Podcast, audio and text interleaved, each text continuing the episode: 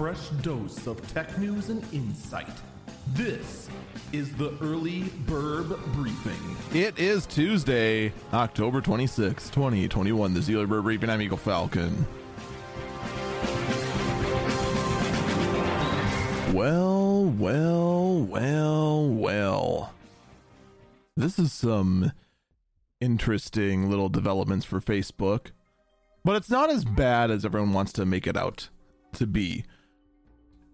You can kind of tell right now that the majority of the media wants Facebook to look really bad. I'd say that's what the whistleblower taught us more than anything. Because what the whistleblower was saying was, how dare Facebook not censor their platform? Which seems odd, but there are times when action does need to be taken.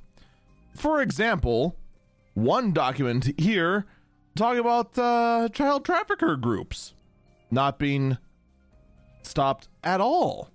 And in fact, other times when Facebook was harboring basically communication and criminal activity and didn't stop until Apple threatened to remove the app from the App Store.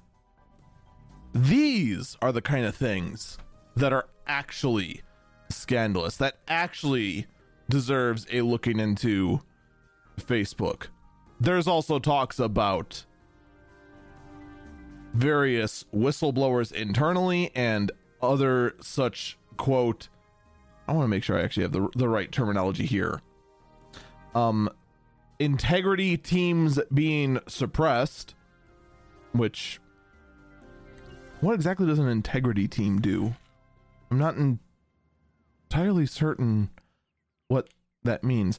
But in any case, you actually are starting to get a bunch of reports on Facebook, and they're not looking good at all for the company.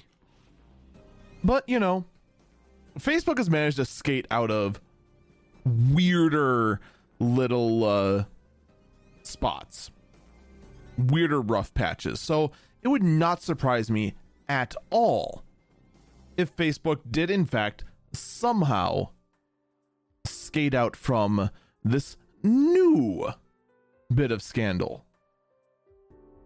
By the way, there's also a whole lot more into this, but a lot of it just kind of goes into Facebook didn't censor this kind of political speech that I don't like, which they shouldn't. In the end, Facebook and other social media platforms harbor themselves as platforms of which anyone is welcome to say what they want. They want to go ahead and be a public forum and thus enjoy the protections of being a public forum. So, a lot of these accusations against Facebook is, in fact, Facebook behaving as it should. So, I'm not going to be like the majority of people here ripping on Facebook with every single reason they can. I'm going to rip them on reasons that they should be ripped on. And guess what?